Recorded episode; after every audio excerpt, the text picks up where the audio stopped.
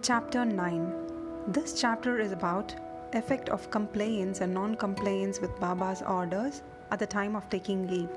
A few instances, mendicancy and its necessity, Tarkad's family experiences, Baba fed sumptuously. At the end of the last chapter, it was briefly stated that the Bhaktas who obeyed Baba's orders at the time of taking leave fared well, and those who disobeyed them suffered many a mishap. This statement will be amplified and illustrated with a few striking instances and by other matters dealt with in this chapter. Characteristic of Shirdi pilgrimage One special peculiarity of Shirdi pilgrimage was that none could leave Shirdi without Baba's permission, and if he did, he invited troubles. But if anyone was asked to quit Shirdi, he could stay there no longer. Baba gave certain suggestions or hints when devotees went to bid goodbye and take leave. These suggestions had to be followed. If they were not followed or were departed from, accidents were sure to befall them. We give below a few instances. Tatya Kote Patil Tatya was once going in a tonga to Kopargaon Bazaar. He came into haste to the masjid, saluted Baba, and said that he would go to Kopargaon Bazaar. Baba said, Don't make haste, stop a little, forget the bazaar, don't go out of the village. On seeing his anxiousness to go, Baba asked him to take Shama with him. Not minding this direction, Tatya immediately drove off his tanga. Of the two horses, one which cost rupees 300 was very active and restless. After passing Savli Vihar, it began to run rashly got a sprain in its waist and fell down.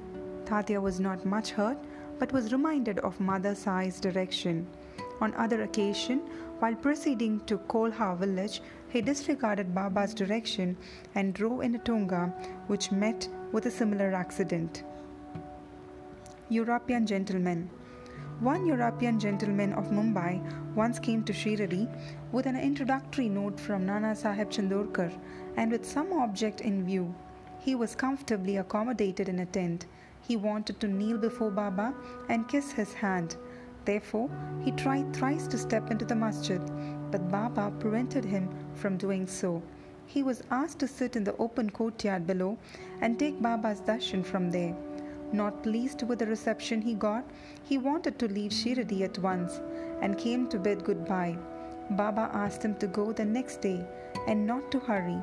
People also requested him to abide by Baba's instructions. Not listening to all, he left Shirdi in a Tonga. The horses ran all right, but when Savli Vihar was passed, a bicycle came in front, on seeing which the horses were frightened and ran fast. The Tonga turned topsy turvy, and the gentleman fell down and was dragged over some distance. He was immediately rescued but had to go and lie in Kopargaon Hospital for the treatment of his injuries. Such experiences were lean, and people learned the lesson that those who disobeyed Baba's instructions met with accidents in one way or the other, and those who obeyed them were safe and happy. The necessity of mendicancy. Now, to return to the question of mendicancy, a question may arise in the minds of some that if Baba was such a great personage, God manifest, why should he have taken recourse to begging bowl throughout his life? This question may be considered and replied from two standpoints. 1. Who are the people who have a right to live by the begging bowl? Our Shastras says that persons who after getting rid of or becoming free from the three main desires progeny, wealth, fame, and accept sannyas are the fit persons to live by begging alms. They cannot make cooking arrangements and dine at their home. The duty of feeding them is laid on the shoulders of householders. Sai Baba was neither a householder or vanaprastha. He was a celibate sannyasi, that is, sannyasi from boyhood. His firm conviction was that universe was his home he was Lord Vasudeva, the supporter of the universe and imperishable Brahma, so he had full right to take recourse to begging. Second, from the standpoint of Panchasuna, five sins and their atonement. We all know that in order to prepare foodstuffs and meals, the householders have to go through five actions or processes, such as kandani, which is pounding, peshani, that is grinding, udakumbhi, that is washing pots, marjani, that is sweeping and cleaning, chulli, that is lighting hearths. These processes involve destruction of a lot of small insects and creatures, and thus the householders incur sin. In order to atone for his sins, our Shastras prescribe six kind of sacrifices. That is Brahma Yagna, Veda Yagna, offerings to Brahman or the study of the Vedas, Pitra Yagna, that is offerings to ancestors, Dev Yagna, that is offerings to gods, Bhuta Yagna, that is offerings to the beings, Manushya Atiti Yagna, that is offerings to men or uninvited guests, if these sacrifices enjoined by the Sastras are duly performed, the purification of their minds is effected, and this helps them to get knowledge and self realization. Baba, in going from house to house, reminded the inmates of their sacred duty, and fortunate were the people who got the lesson at their homes from Baba. Devotees' experience. Now, to return to the other more interesting subject Lord Krishna has said in Bhagavad Gita, Whosoever devotedly offers to me a leaf, a flower, or a fruit, or water of that pure hearted man, I accept that pious offering. In the case of Sai Baba, if a devotee intended really to offer anything to Sai Baba, and if he afterwards forgot to offer the same, Baba reminded him or his friend about that offering and made him bring it to him and then accepted it and blessed the devotee. A few instances are given below. Tarkad family, father and son. Mr. Ramachandra Atmaram alias Bahasab Tarkad, formerly a Prarthana Samajist, was a staunch devotee of Sai Baba. His wife and son loved Baba equally or perhaps more. It was once proposed that Master Tarkad should go with his mother to Shiradi and spend a summer vacation there. But the son was unwilling to go as he thought, in case he left his home in Bandra, the worship of Sai Baba in the house would not be properly attended to, as his father, being a Prarthana Samajist, would not care to worship Sai Baba's picture. However, on his father's giving an assurance under oath that he would perform the worship exactly as his son was doing, the mother and the son left for Shiradi on a Friday night. Next day, that is Saturday, Mr. Tarkad got up early, took his bath, and before proceeding with the puja, prostrated himself before the shrine and said, Baba, I am going to perform the puja exactly as my son has been doing, but please let it not be a formal drill. Saying so, he performed the puja and offered a few pieces of lump sugar as nevedya or offering. The sugar was distributed at lunchtime. That evening and next day, Sunday, everything went on well. The following Monday was a working day and it also passed well. Mr. Tarkad, who had never performed puja like this in all his life, felt great confidence within himself that everything was passing on quite satisfactorily as per the promise given to the son. Next, Tuesday, he performed the morning puja as usual and left for his work. Coming home at noon, he found that there was no prasad to partake of when the meal was served. He asked the servant cook, who told him that there was no offering made that morning and that he had completely forgotten to perform that part of the puja of offering Nevedya. At this, he left the seat and prostrated himself before the shrine, expressed his regret, at the same time chiding Baba for the want of guidance in making the whole affair a matter of mere drill. Then he wrote a letter to his son stating the facts and requested him to lay it at Baba's feet and ask his pardon for his neglect. This happened in Bandra at about Tuesday noon. At about the same time, when the noon arati was about to commence in Shiradi, Baba said to Mrs. Tarkad, Mother, I have been to your house in Bandra with a view to have something to eat. I found the door locked. I somehow got an entry and found to my regret that Bao, that is Mrs. Tarkad, had left nothing to eat for me. So I returned with my hunger unappeased.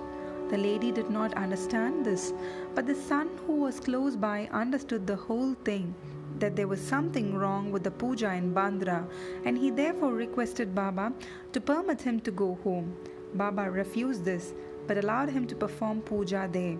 Then the son wrote a letter to his father stating all that took place at Shirdi and implored his father not to neglect the puja at home. Both these letters crossed each other and were delivered to the respective parties the next day. Is this not wonderful? Mrs. Tarkad. Let us now take up the case of Mrs. Tarkad herself.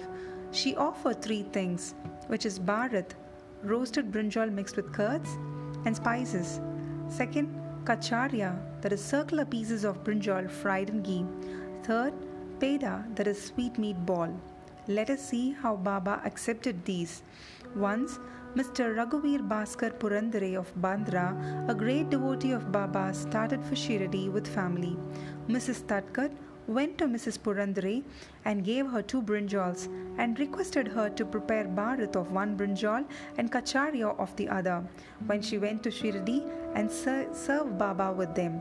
After reaching Shirdi, Mrs. Purandare went with her dish of bharat to the masjid when Baba was just sitting for meals. Baba found the bharat very tasty, so he distributed it to all and said that he wanted kacharya now.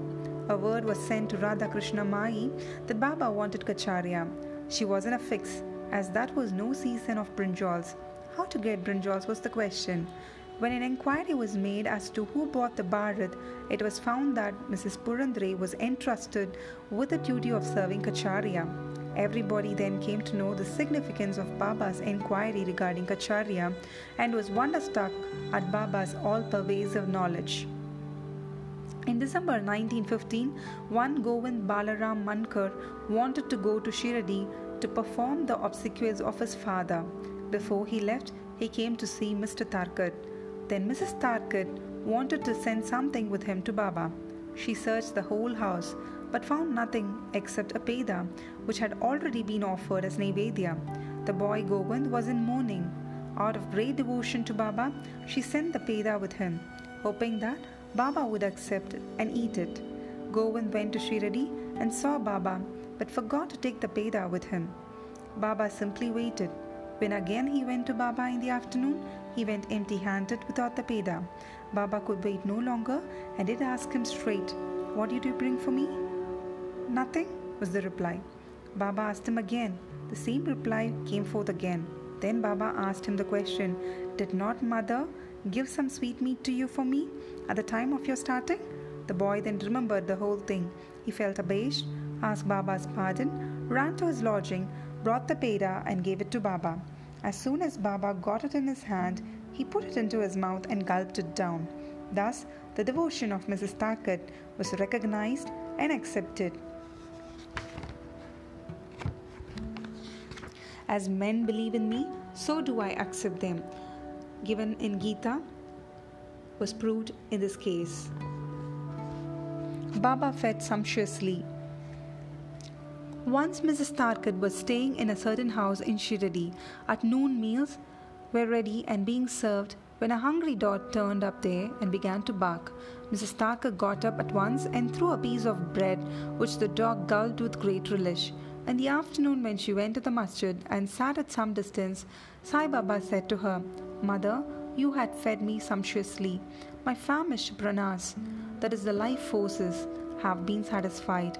Ever act like this, and this will stand you in good stead. Sitting in this masjid, I shall never, never speak untruth. Take pity on me like this. First give bread to the hungry, and then eat yourself. Note this well. She could not understand at first the meaning of what Baba said. So she replied, Baba, how could I feed you? I am myself dependent on others and take my food from them on payment. Then Baba replied, Eating that lovely bread, I am heartily contented and I am still belching. The dog, which you saw before meals and to which you gave the piece of bread, is one with me. So also other creatures that are cats, pigs, flies, cows, etc., are one with me. I am roaming in their forms. He who sees me in all these creatures is my beloved. So abandon the sense of duality and distinction and serve me as you did today. Drinking these nectar like words, she was moved. Her eyes were brimmed with tears, her throat was choked, and her joy knew no bounds. Moral See God in all beings is the moral of this chapter. The Upanishads, the Gita, and the Bhagavad all exhort us to perceive God or divinity in all creatures. By the instance given at the end of this chapter and other numerous to mention, Sai Baba has practically demonstrated to us how to put the Upanishadic teachings into practice. In this way, Sai Baba stands as the best exponent or the teacher of the Upanishadic doctrines. Bow to Sri Sai, peace be to all.